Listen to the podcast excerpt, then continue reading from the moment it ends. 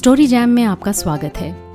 यहाँ आप सुनेंगे कहानियाँ, कुछ नई, कुछ पुरानी, कुछ जानी, कुछ अनजानी।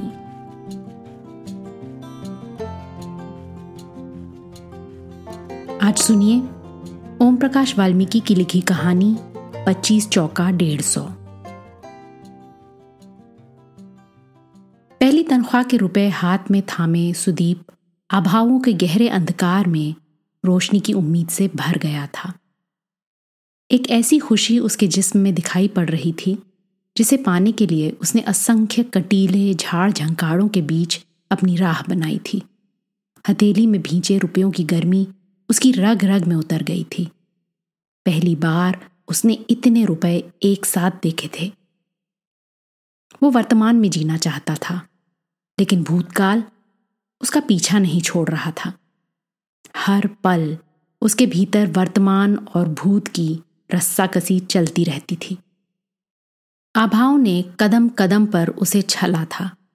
फिर भी उसने स्वयं को किसी तरह बचा कर रखा था। इसलिए ये मामूली नौकरी भी उसके लिए बड़ी अहमियत रखती थी। नई नई नौकरी में छुट्टियाँ मिलना कठिन होता है। उसे भी आसानी से छुट्टी नहीं मिली थी।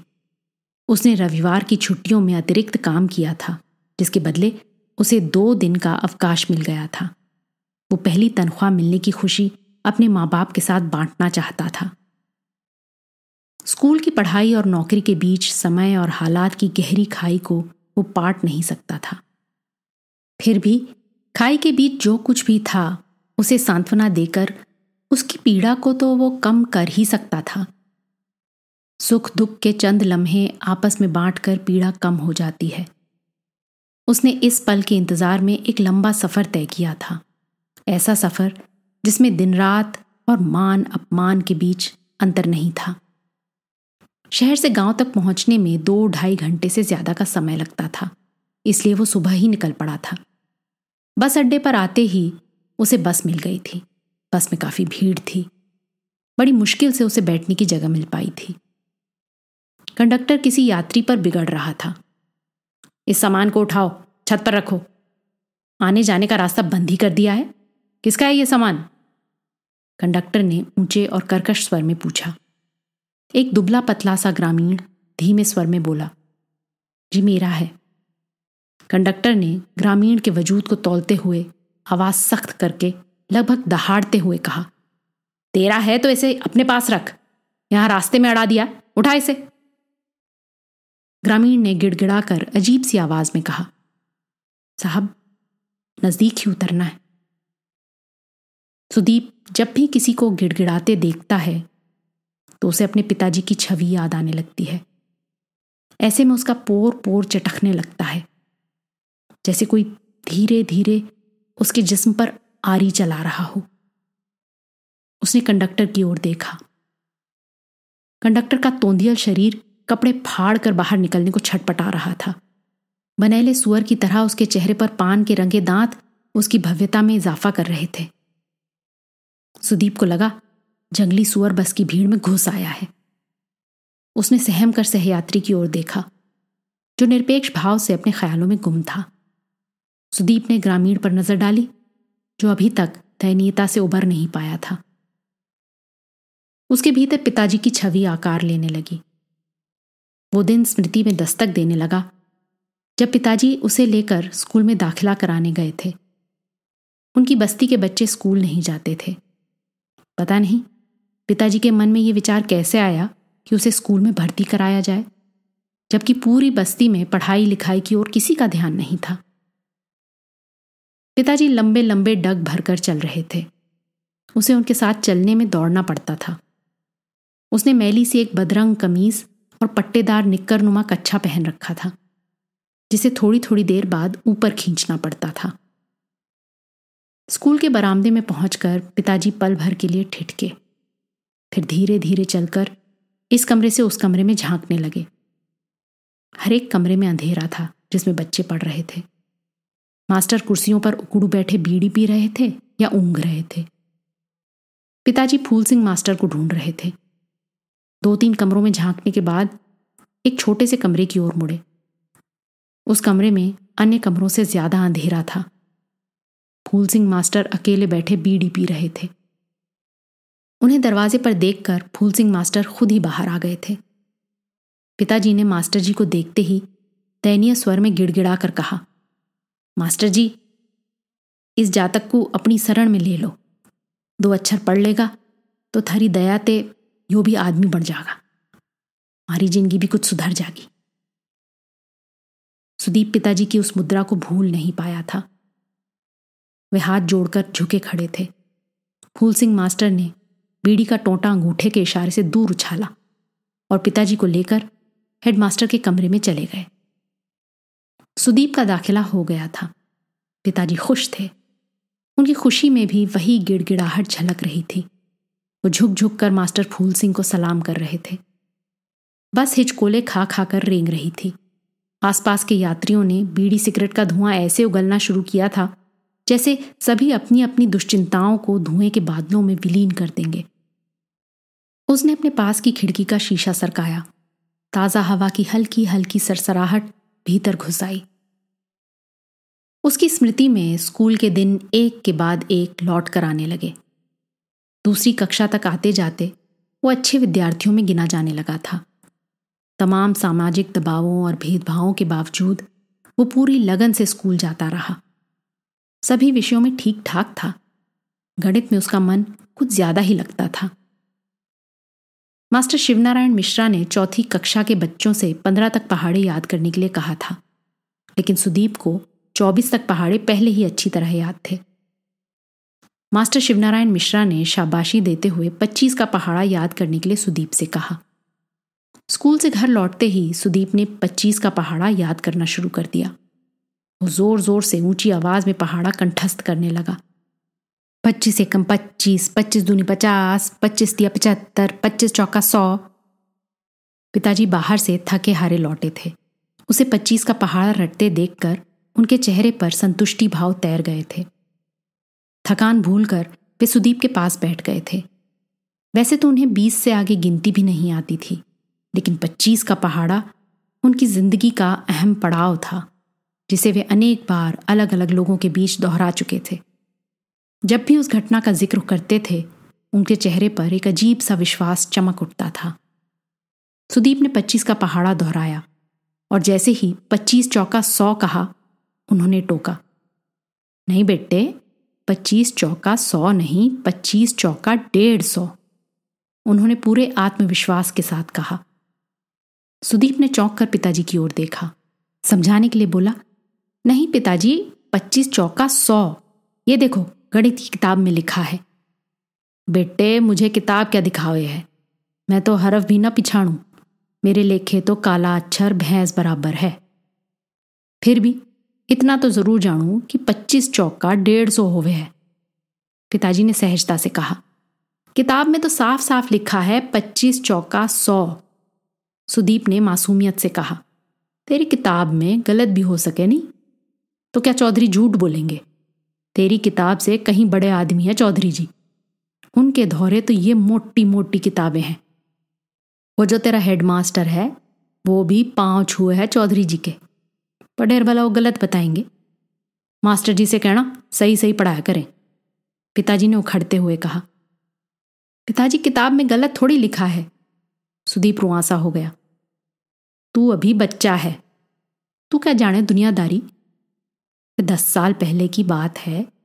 तेरे होने से पहले तेरी मतारी बीमार पड़ गई थी। बचने की उम्मीद ना थी। शहर के बड़े डॉक्टर से इलाज करवाया था। सारा खर्च चौधरी ने ही तो दिया था। पूरा सौ का पत्ता।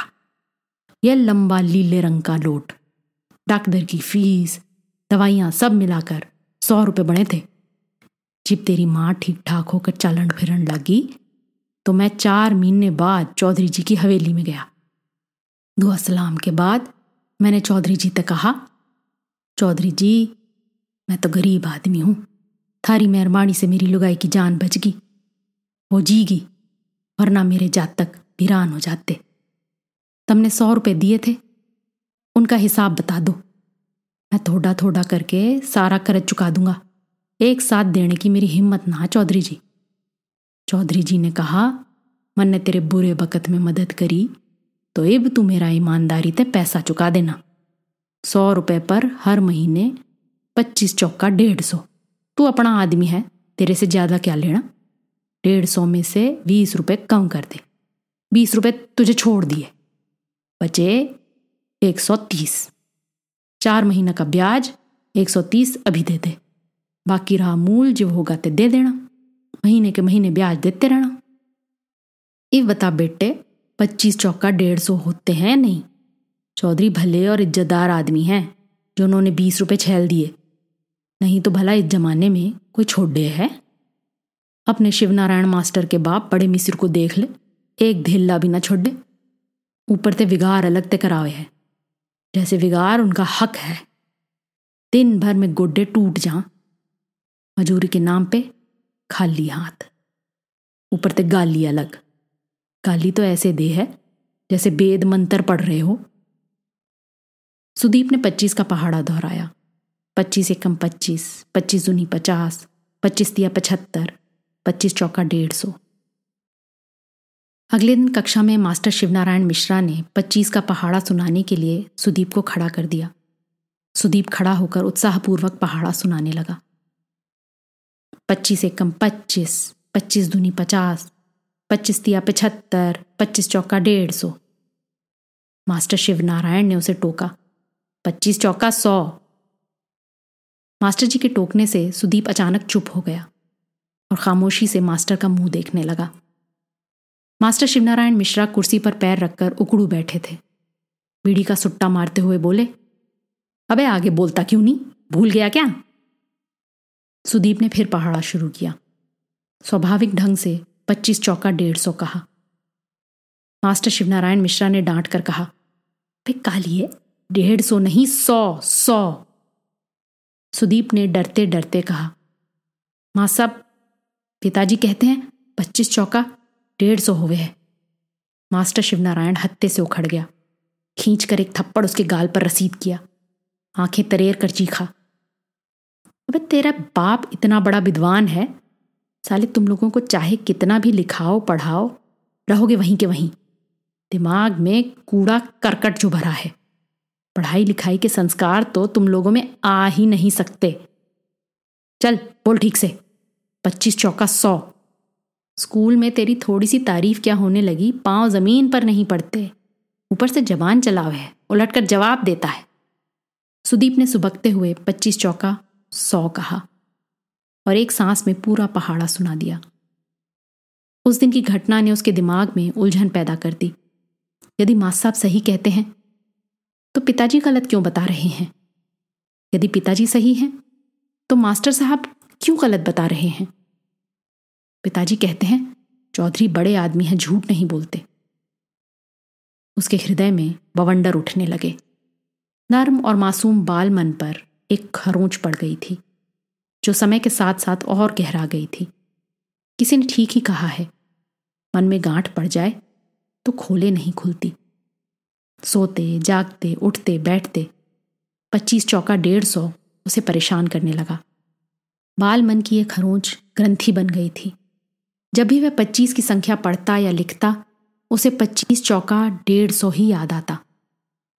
साथ ही याद आता, पिताजी का विश्वास भरा चेहरा और मास्टर शिवनारायण मिश्रा का गाली गलौज करता लाल लाल को सैल चेहरा। सुदीप दोनों चेहरे एक साथ स्मृति में दबाए, पच्चीस चौका डेढ़ सौ की अंधेरी दुर्गम गलियों में भटकने लगा। जैसे जैसे बड़ा होने लगा कई सवाल उसके मन को विचलित करने लगे, जिनके उत्तर उसके पास नहीं थे। बस अड्डे से थोड़ा पहले एक बड़ा गति अवरोधक था, जिसके कारण अचानक ब्रेक लगने से बस में बैठे यात्रियों को झटका लगा। कई लोग तो गिरते गिरते बचे। झटका लगने से सुदीप की विचार तंद्रा भी टूट गई। उसने जेब को छू कर देखा। तनख्वाह के रुपए जेब में सही सलामत थे। बस गाँव के किनारे रुकी। बस अड्डे के नाम पर दो एक दुकानें, पान बीड़ी की। एक पेड़ के तने से टिकी पुरानी सी मेज पर बदरंग आईना रखकर बैठा गाँव का ही बदरू नाई। नाई से थोड़ा दूर हटकर दूसरे पेड़ तले बैठा गाँव का मोची। एक केले अमरूद वाला। बस, यही था बस अड्डा। सुदीप ने बस से नीचे उतरकर आसपास नज़रें दौड़ाई। बस अड्डे पर कोई विशेष चहल पहल नहीं इक्का दुक्का लोग इधर उधर बैठे थे। वो सीधा घर की ओर चल पड़ा। गाँव के पश्चिम छोर पर तीस चालीस घरों की बस्ती में उनका घर था। दोपहर होने को आई थी। सूरज काफ़ी ऊपर चढ़ गया था। उसने तेज तेज कदम उठाए। लगभग महीने भर बाद गाँव लौटा था। जानी पहचानी चिर परिचित गलियों में उसे अपने बचपन के अब तक बिताए पल गुदगुदाने लगे।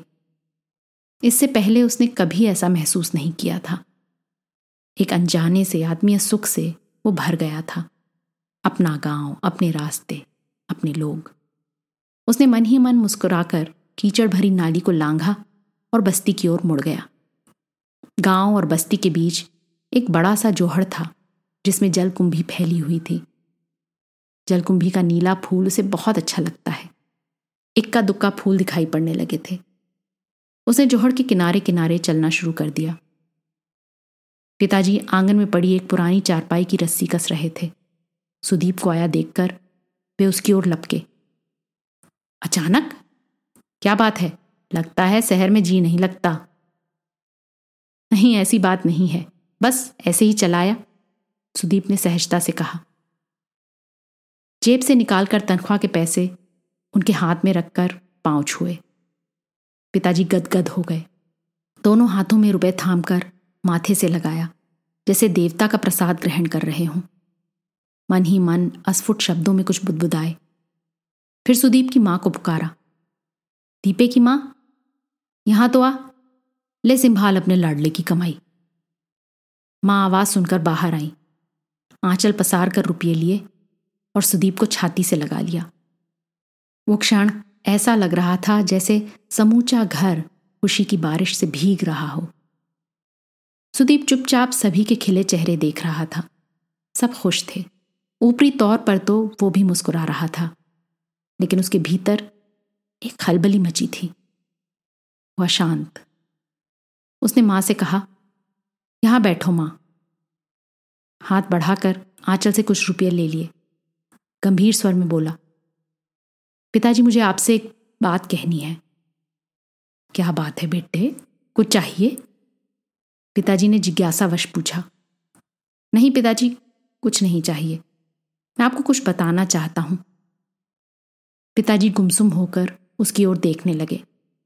कुछ देर पहले की खुशी पर धुंध पड़ने लगी थी। तरह तरह की आशंकाएँ उन्हें झकझोरने लगी थी।